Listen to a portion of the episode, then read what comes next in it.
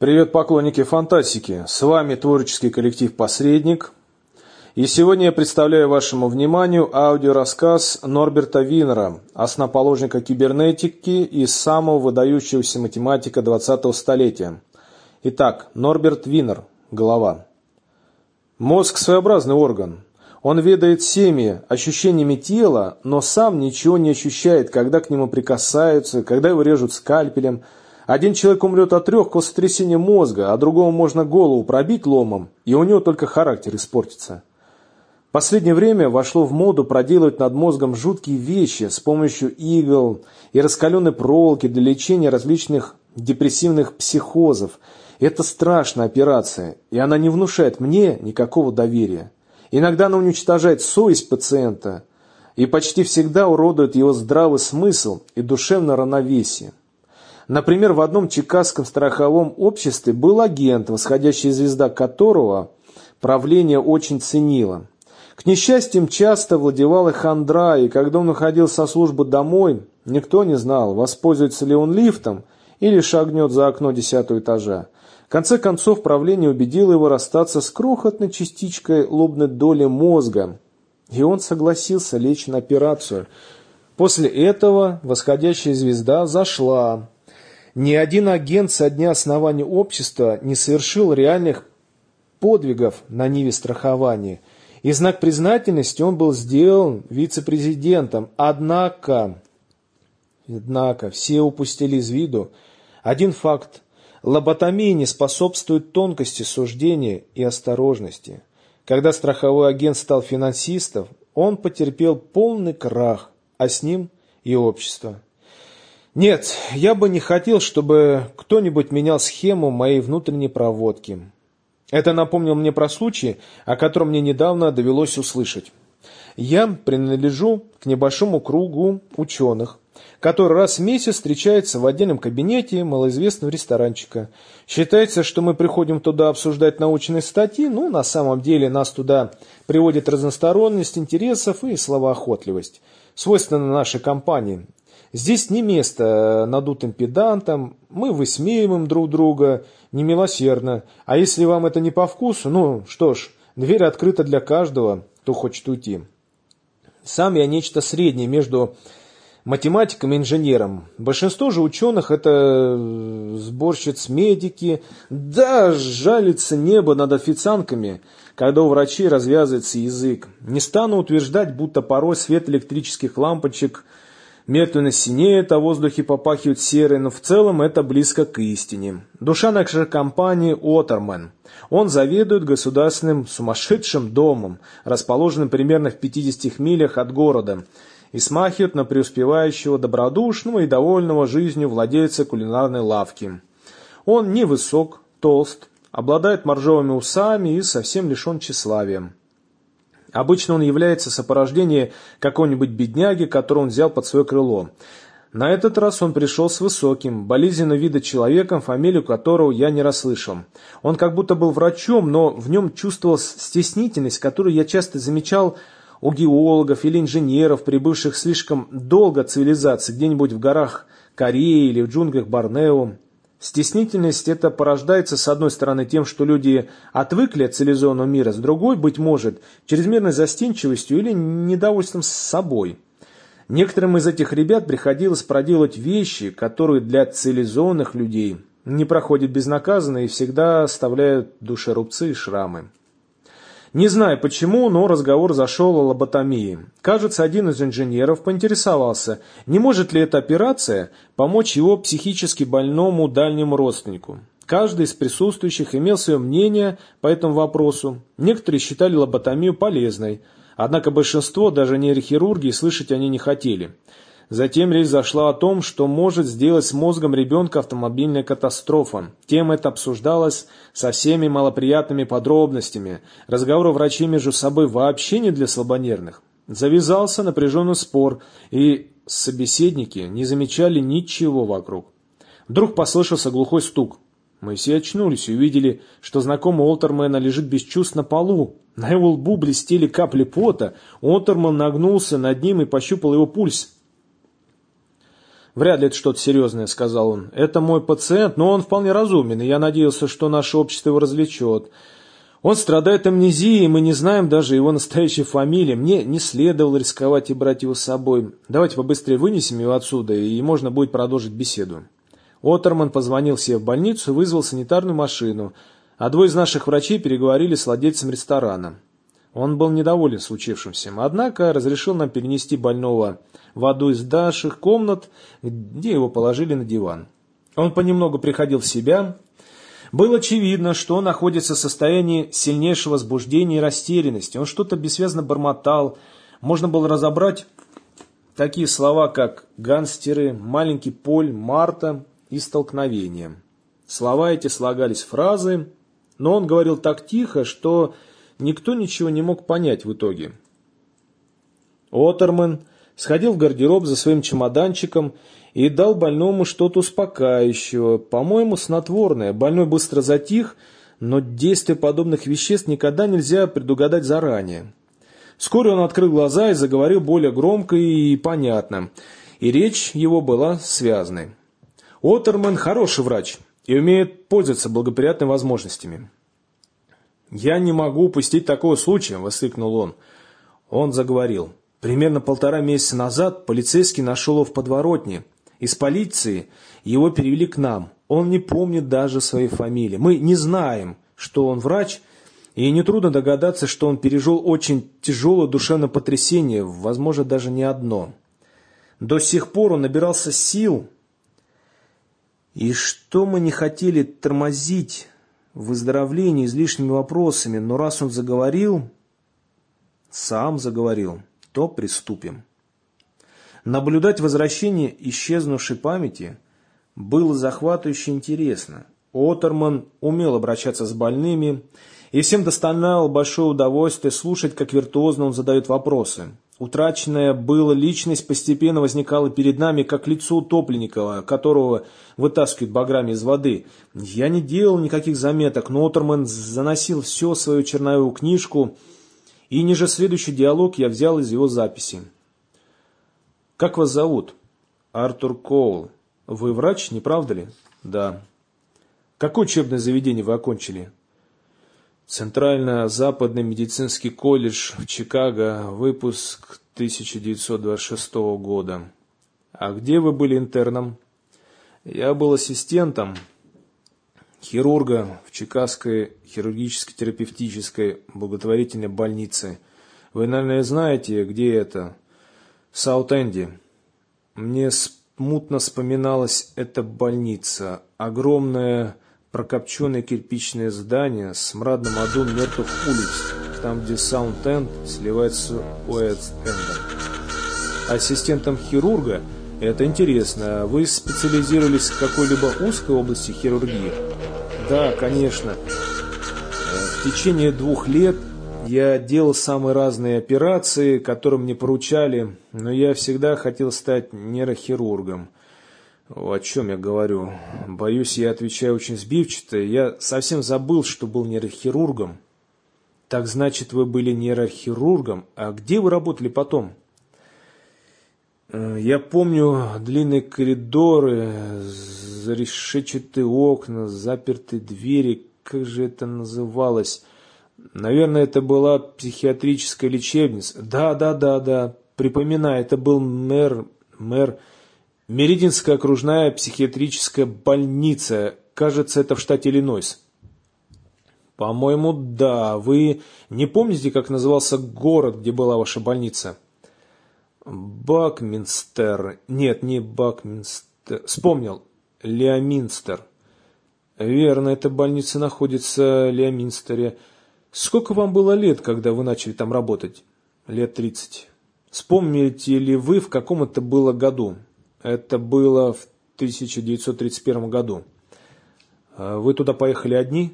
Нет, женой, я жен... Да, я женат. Что случилось с моей женой? Она здесь? О, Господи, Марта, Марта! Вдруг он стал бессвязно что-то выкрикивать. Отерман сказал, к сожалению, придется дать ему еще одну дозу снотворного, но минимальную. Я не хочу упустить такой случай, узнать о нем как можно больше. Наркотик подействовал, и больной постепенно успокоился. На несколько минут он впал в оцепенение, казалось, не мог говорить. Потом он постепенно пришел в себя, и Отерман добавил, обновил вопрос. «Вы должны нам помочь, чтобы мы могли помочь вам», — сказал он. «Соберитесь с мыслями. Сколько времени вы были женаты перед тем, как переехать, Леа Мистер?» «Меньше двух лет». Марта была медсестрой в Чикагской больнице. Ее девичья фамилия Саренсон. Она из Миннесоты. У нее отец фермер. Где-то у границы со штатом Северная Дакота. Мы сыграли свадьбу там. Дети? Да, сын Поль. Теперь я все вспомнил. Он схватился за голову и зарыдал, повторяя, «Где ты, Поль? Где ты, Поль?» Было как-то неловко чувствовать себя посторонним зрителем такого горя. Отерман стоял у изголовья больного. Я привык к тому, что он душа общества, веселый, остроумный, любитель соленых анекдотов, но Отерман врач.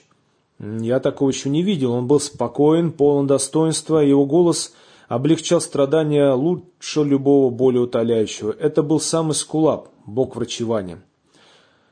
«Успокойтесь, доктор Коул», — сказал он. «Мы хотим помочь вам. Только вы можете научить нас, как это сделать. Расскажите что-нибудь об окружной больнице, вы жили при ней? Несколько месяцев. Затем мы купили заброшенный фермерский дом, примерно в миле от больницы. Марта считала, что мы приведем ее в порядок, но я же не представлял себе, как мы избавимся от всей этой грязи и хлама. О, Марта могла превратить даже свинарник в уютное жилище. Погодите. А я помню, что перед нашим домом проходило большое шоссе. Он уткнулся лицом в диван, обхватил голову руками, его плечи задергались. «Тормоза!» – простонал он. «Я слышу, как они визжат. Удар! Машина перевернулась! Кровь на бетоне! Кровь на бетоне! Я все видел, ничего не мог сделать! Ничем не мог помочь!» Отерман сделал нам знак соблюдать полную тишину. Было мучительно наблюдать обнаженную агонию чужой души. Постепенно рыдания стихли, и Отерман продолжал. «Не нужно вспоминать все подробности сразу», — сказал он. «А будет лучше, если вы разрешите мне задавать вопросы. Скажите, что это было за местечко? Гудер? А один из городков, рассыпанных по прериям, он был удовлетворял нужды окрестных фермеров, но, правда, в нем была фабрика. Фабрика? Какая? Что она выпускала? Я никогда не мог узнать толком. Жители городка но ведь им верить невозможно. Ну, вы знаете, какие слухи и сплетни изобретаются в таких вот поселках. Что это были за сплетни? Одни говорили, будто это штаб-квартиры бутлегеров, другие, что это подпольный центр производства наркотиков. Во всяком случае, на меня эта фабрика всегда производила тягостное впечатление. Почему? Это было низкое, обветшалое бетонное строение времен Первой мировой войны. Как-то раз во время прогулки я направился в ту сторону. Мне все время казалось, что за мной кто-то следит, и я не решился подойти слишком близко. Пустырь вокруг фабрики еще густо зарос бурьяном, ее окружали канавы с зеленой застойной водой. На пустыре валялись разбитые старые автомобили, э, островы сельскохозяйственных машин. Казалось, там никто не бывает неделями. Но иногда мы видели, как в фабрике в сумерках подъезжает большой автомобиль. Э, какой автомобиль? Он э, походил на дорогой лимузин и мощностью не уступал грузовику, а человек за рулем... Когда вы видели этого человека?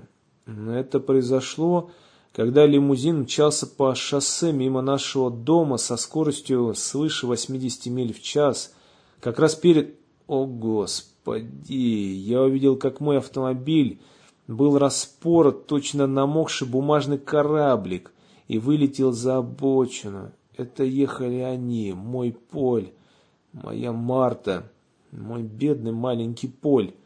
Речь Кола снова стала бессвязной, он весь дергался. Нечто подобное я видел только у подопытных животных на операционном столе. Отерман впрыснул ему еще что-то, не то успокаивающее, не то возбуждающее, и Коул постепенно затих. «Расскажите мне про человека в лимузине». Высокий, толстый, щегольский одет, с багровым шрамом на щеке, от уголка глаза до губы. Вы не помните, как его звали? Кажется, Макалуза, но его никогда не называли по имени. Местные жители мало о нем говорили, а когда упоминали, называли его головой. Это он занимался производством наркотиков? Кажется, ну, один мой приятель говорил, что он, кроме того, крупный грабитель банков и чрезвычайно хитрый. Полиция давно следила за ним, но достаточными уликами не располагала. Что было после катастрофы? Больной попытался ответить, но был не в силах произвести ни слова. Отермен терпеливо ждал, чтобы Кол взял себя в руки. Наконец он заговорил, хрипло и с трудом. У моей жены оказался перелом позвоночника. С того самого дня и до самой смерти она не сделала и шага. Мой сын ударился головой в переднее сиденье, ему раздробило лобную кость. Я увидел сплюснутую, совершенно бесформенную голову. Мой коллега, второй хирург больницы, хороший врач, он спас ему жизнь. То есть спас жизнь глухому, слепому, парализованному идиоту. С уходом, который получает он сейчас в частной клинике, он верно переживет моих здоровых детей. Вы понимаете, что это означало? В государственном приюте такого ухода не получишь, а для частного нужны деньги. Деньги, деньги. А иначе видеть этот ужас перед собой всю жизнь, Господи, это не может быть правдой, это неправда. А разве они предложили денежную компенсацию? А, разумеется, я не хочу сказать, что деньги возместили бы вам подобную утрату, но ведь они пригодились бы вам для обеспечения ухода за вашей женой и сыном. Да, мне предложили компенсацию. Через несколько дней после случившегося мне позвонил местный юрист Питерсон. Он стал в городе весьма ловким адвокатом. Питерсон спрашивал, кто мой поверенник. Я был в хороших отношениях с юрисконсультом нашей больницы, Эпштейном. Я назвал его. Эпштейн велел мне не подходить к телефону и уклонился от встречи с Питерсоном до тех пор, пока он сам со мной не поговорит. А что произошло затем? Пришел Эпштейн. Я спросил, чем объясняется подобная предосторожность. Он сказал, что Питерсон большой приятель Макалуза и его адвокат. Эпштейн мне также рассказал кое-что о голове и о том, что местные власти у него нажаловали. Было бесполезно пытаться что-нибудь предпринять против него. Тут пришел Питерсон, щегольские усики, сюртук, пенсне на черной ленточке. Мне он очень не понравился, но ему нельзя было отказать вежливости. Он вам все же предложил деньги? Он не сказал нам, кого он представляет, и заявил, что его клиент э, не имеет никакой ответственности за произошедшее – он предложил мне чек на 30 тысяч долларов в обмен на расписку об отказе претензии. Говорил он очень убедительно, а деньги были мне необходимы. Я взял бы чек, но Эпштейн заявил, что расписку мы дадим лишь за 50 тысяч долларов. Так как больничные расходы очень велики, и мне предстояло нести их еще длительное время. Питерсон объявил, что это невозможно, что у меня хватило бы ума промолчать конце концов он согласился на 50 тысяч, и Эймштейн посоветовал мне принять эту сумму. Такая компенсация, вероятно, облегчила бы ваше положение. А что произошло потом? Лечить Поле больше не имело смысла. Он мог есть, и физически он был достаточно здоров. Но это был не мой сын, а бессмысленное животное. Он мог только лежать, глухой, слепой. Несмотря на все наши старания, нам не удалось заменить ничего. Даже заметить его поведение ни единого проблеска разума. Мы сумели поместить его в один из немногих приютов для таких коллег, но в нем ничего не осталось от человека. Навещать ее регулярно не имело смысла. А что стало с вашей женой? Она лежала в больнице штата, примерно в 20 милях от нашего дома. Сначала все шло хорошо, я подумал построить специальное оборудование для нее, дом с пандусом и особым кухонным оборудованием. Однако у нее были больные почки, а это всегда наиболее уязвимое место у больных параплегии. Ее здоровье быстро ухудшилось. Через три месяца у нее началась уремия. Она впала в коматозное состояние и больше не приходила в сознание. Умерла она поздней осенью. Частью мои коллеги-врачи были очень внимательны. И последние дни я провел в постели жены. Похоронили мы Марту в ее родных местах в Миннесоте. Ее отец, суровый старик-швед, все время молчал, но я видел, что он был убит горем. Таким образом, вас уже ничего не связывало с Леоминстером. Вы туда вернулись? Да. Поезд прибыл на станцию около десяти вечера.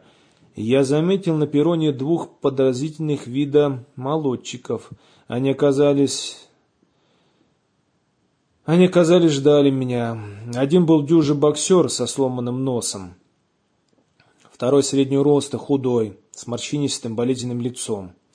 Он был в облегающем пальто, шляпу надвинул на самые глаза, а руки не вынимал из карманов. Боксер подошел ко мне сбоку и сказал сипым голосом астматика. «Вы нам требуетесь, хозяин разбился». «Хозяин?» – переспросил я. «А кто это?» «Вы его знаете», – прохрипел боксер. «Его все знают, и вы в том числе. Это голова. Мы ехали не так уж и быстро, миль восемьдесят. И больше, как вдруг на шоссе вышла погулять корова. Но из коровы получился бифштекс, а из машины лепешки. Еще три раза перевернула. Голову шарахнуло ветровое стекло, и нам что-то не нравится, как он выглядит. Мы посторонних глаз не любим. Да и ехали мы по делу, который никого, кроме нас, не касается. А потому отвезти голову в больницу мы не можем. Работа как раз по вашей части. Мы вас знаем, говорят, вы в своем деле спец. Нам кажется, что вы с нами сговоритесь. Но если нет, то все равно пошли. Я ответил, что мне нужно зайти в больницу за своим чемоданчиком. Делай, что тебе говорят, умник. Тебе же будет лучше. Идем, процедил второй, в узком пальто и брукнул в сторону своего товарища. Много трепишься, жирный. Вокруг не было ни души, и я не мог позвать на помощь. Магазины уже закрылись, все это очень мне не нравилось, но мне оставалось только одно – подчиниться. Мы поехали около полутора мили, остановились на заросшем бурьяном пустыре у ворот фабрики. Кто-то крикнул «Эй вы, пароль!» Жирный что-то промычал, и нас пропустили. Меня подхватили за оба локтя и вели в контору.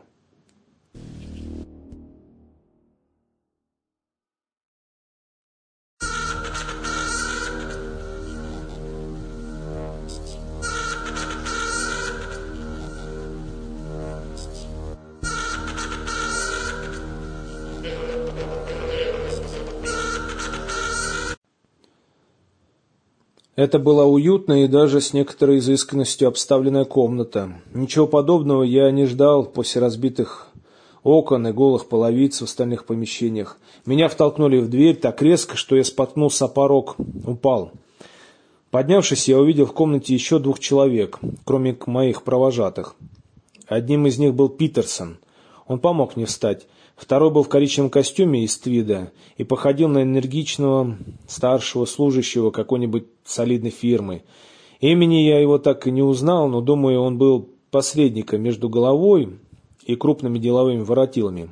Питерсон сказал, «Я прошу прощения за нашу бесцеремонность, э, но мы оказались в таком положении, что э, не можем соблюдать правила вежливости». Мы не желаем вам ничего дурного, но мы надеемся на вашу сдержанность. С мистером Маккалузе произошел несчастный случай, а вести его сейчас в больницу было бы неразумно.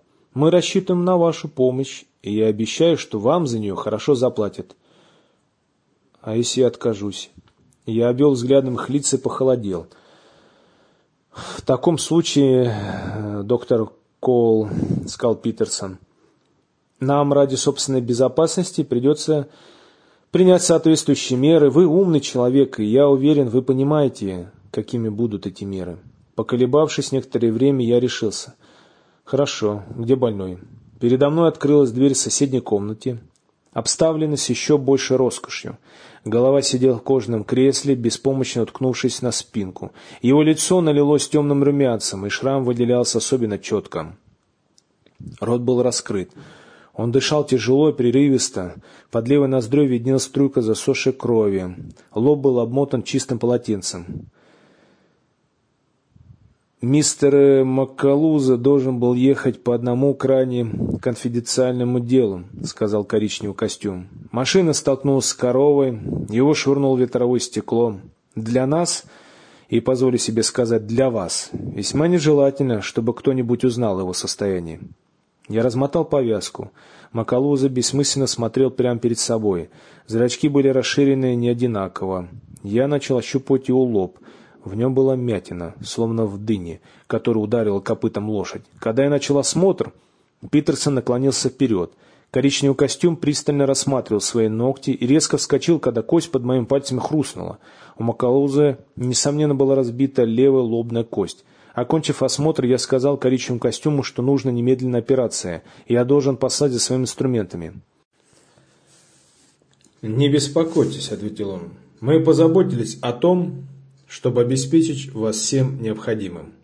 С этими словами он передал мне чемоданчик с золотыми инициалами Джей Макка. «Это ведь чемоданчик доктора Маккола», — сказал я. «Возможно», — ответил он, — «но вас это не касается. Нынче на автомобилях стоят удивительно скверные замки». Я успокоился, узнав, что мне предстоит провести операцию инструментом Маккола.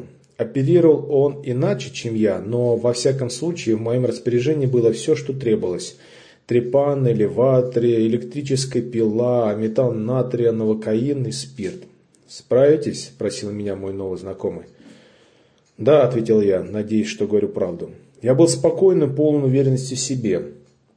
Я осмотрелся, мне нужна была кастрюля, чтобы скипятить воду, несколько полотенец и хороший плоский стол, на котором я мог бы провести операцию – Коричневый костюм понял, о чем я думаю. «Вы можете использовать письменный стол», — сказал он. «Голова не будет в претензии, даже если на крышке останутся пятна. Вода в ванной уже согрета, а белевой у нас много полотенец». Купидон был санитаром в больнице, пока не отправил одного больного на тот свет. «Ничего, ничего», — Купидон добавил он. «При докторе можно говорить откровенно». Очевидно, кто-то имел представление о том, как следует готовиться к операции. Вместо халата мне предложили чистый комбинезон, второй надел купидон. Мы уложили Макалуза на письменный стол. Я приступил к делу. Атмосфера рассредилась. Сначала я обрел голову пациента и обработал ее спиртом. Затем сделал укол новокаина. Когда он начал действовать, я анестезировал ткани вокруг разбитой кости. Я не стал применять общий наркоз, так как в таких случаях очень важно знать, вернется ли к пациенту сознание, когда прекратится давление на мозг. Затем я сделал надрез на коже и услышал, как трепан заскрежетала кость. Купидон был отличным ассистентом. В нужную минуту он без просьбы подавал мне на марлевые подушечки кровоостанавливающие зажимы и, казалось, следил за каждым моим движением, взглядом знатока и с большим уважением – Признаться, даже при столь страшных обстоятельствах мне это льстило. Пожалуй, самый неприятный момент в этой операции наступает тогда, когда выпиленный кружок кости отделяется от черепа. Затем требуется остановить кровотечение из твердой мозговой области. Это, это целлофановой обертки мозга. Макалуза стал приходить в себя, задышал равномерно и легче, он открыл глаза. Остекленевшее, выраженное в зрачках исчезло, и они стали симметричными. Его губы зашевелились. «Где я?» – спросил он. «Что случилось?» «Не волнуйтесь, голова», – сказал коричневый костюм. «Случилось небольшое несчастье, но вы в хороших руках. Доктор Кол поставит вас на ноги». «Кол», – сказал он. «Припоминаю, у меня было с ним недавно одно дельце. Он человек надежный. Я могу с ним поговорить?» «Я здесь», — ответил я как можно спокойнее. «Что вы хотите мне сказать?» «Мне очень жаль, что тогда получилось так неудачно. Но вы правильно отнеслись к тому, что случилось. Ну, что было, то было.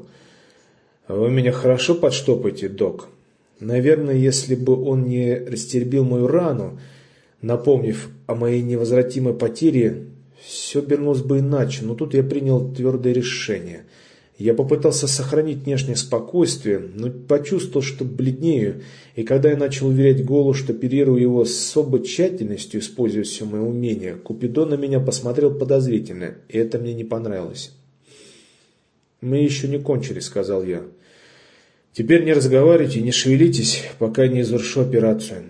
Я знал, что мне нужно было делать, и никогда еще не оперировал так искусно.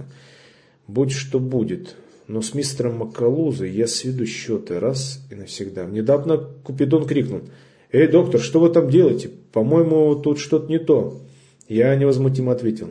«Оперирую я и делаю то, что считаю нужным». Я почувствовал себя хозяином положения.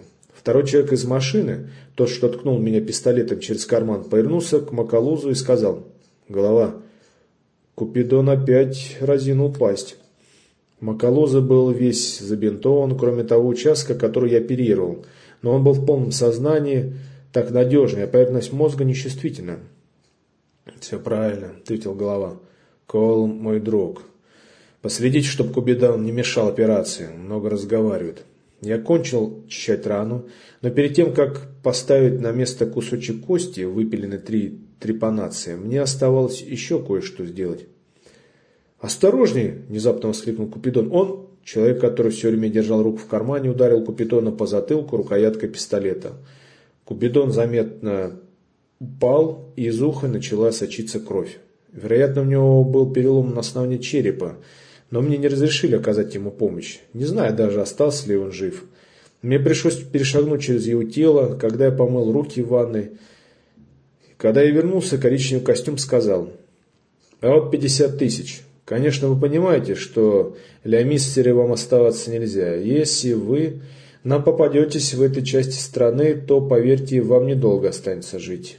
Мы посадим вас на самолет, отправляйтесь на Тихоокеанское побережье. И можете там работать под другим именем. Так не забудьте же. Не то. Я промолчал. Деньги для меня ничего не значили. Вообще мне ничего не нужно было думать. В это время голова пробормотал через повязку. Дайте ему сто тысяч, ребята. Я чувствую себя отлично. Я объяснил им, как за ним нужно ухаживать, и взял предложенные мне деньги 99 хрустящих тысяч купюр и еще одну тысячу купюрами в 50 и 100 долларов. Мне вручили билет до Сан-Франциско. Жирный в ту ночь отвез меня на машине в Чикагский аэропорт. Он ушел с летного поля, лишь когда я сел в самолет, отправляющийся прямым рейсом в Сан-Франциско. Очутившись в самолете, я уложил полученные деньги в большой конверт, который нашел в спинке сиденья перед собой, и оставил себе лишь несколько долларов на ближайшие расходы. На конверте я написал адрес окружной больницы и отдал его стюардессе. Теперь у меня не было ни долгов, ни денег, ни друзей. Все это оказалось сном. Я мог отправиться куда угодно, но мне некуда было ехать. Я покрылся холодным потом и почувствовал, будто часть моей души мертва и похоронена. Вот примерно все, что я помню. Дальше все смутно. Трущобы, товарные дворы, путешествия в товарных вагонах. Как я попал к доктору Отерману, не помню. Говорят, полицейский подобрал меня подворотни, применяв за пьяного. Речь Коула становилась все замедленнее, наркотики оказывали свои действия, и наступил покой, который был ему столь необходим. Он закрыл глаза и уснул. «Вы верите этой истории?» – спросил меня Отермана. «Не берусь решать», – ответил он. «Несомненно, этот человек перенес чудовищный удар. С другой стороны, все, что он рассказал, могло быть и плодом воображения. Я не совсем понял, что именно он сделал с головой перед тем, как приступил к наложению швов? В конце концов, в этой операции нет ничего хитрого. А вы что думаете по этому поводу? Не знаю, ответил я. Он ведь мог убить Макалуза сразу, но не сделал это. Я не понял, на что он намекал. Послышалось далекое звание сирены, и через несколько минут подъехавшая машина из больницы вошли два энергичных молодых санитара и врач в белом халате. Они подняли Коулу, положили на настилки и исчезли. Отерман устал и решил остаться с нами еще на несколько минут, а потом поехать в больницу. Мы молча курили. «Кажется, он что-то выразил», — сказал Отерман. «Это ведь бумажник». В бумажнике оказалось несколько монет и какие-то записи, относившиеся ко времени пребывания Коула в больнице. «Погодите-ка», — сказал Отоман, протягивая руку, — «я видел такие бумажки. В нем должно быть потайное отделение. Дайте-ка сюда». «Да, вот, потайное отделение. Посмотрим, что в нем...» В нем ничего не было, кроме вырезки из какой-то чекасской газеты двухлетней давности. Заметка была озаглавлена «Шайка головы разгромлена. Неудачное ограбление банка. Плутория. 100 тысяч долларов возвращено». В заметке говорилось, что голова, славившийся тщательной разработкой грабежей, впервые в жизни не принял никаких мер, даже самых элементарных предосторожности. Отр глубоко затянулся и медленно выпустил клуб дыма. Я был совсем сбит с толку. «Не понимаю», — сказал я. «Какая-то чепуха. Как по-вашему, что произошло на самом деле?» «Не знаю, но догадываюсь», — ответил он. «В ходе операции Кол обнажил лобную долю мозга». На то, чтобы подрезать ее и произвести так называемую широкую фронтальную лоботомию, требовалось лишь несколько секунд. В результате Макалуза как будто сохранил умственные способности, но вовсе не годился для разработки и осуществления планов, которые требовались для расчета осторожности. «Хм, малоприятная история», — сказал я. «Но операция, во всяком случае, была успешной».